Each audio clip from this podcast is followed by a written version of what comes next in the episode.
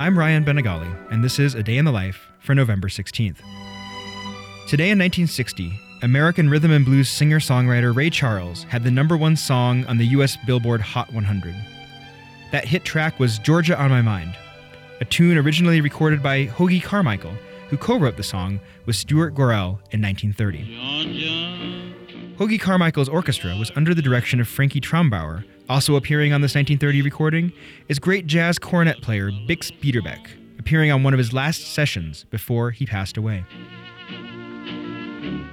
Fast forward 30 years, and Ray Charles is in the studio crafting his own version of the song. The track was recorded as part of a concept album titled The Genius Hits the Road, an LP featuring covers of location specific songs, including tunes such as California, Here I Come, California, here I come.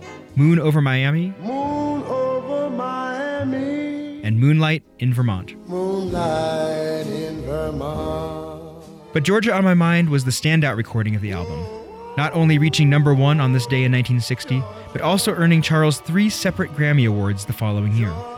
The power of his vocal performance is given additional strength through the arrangement prepared by Sid Feller.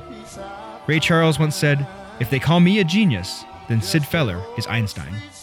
Many artists have recorded Georgia on My Mind over the years, including most notably Willie Nelson, who sang it at the funeral of Ray Charles in 2004. And the rest, as they say, is history. keeps Georgia.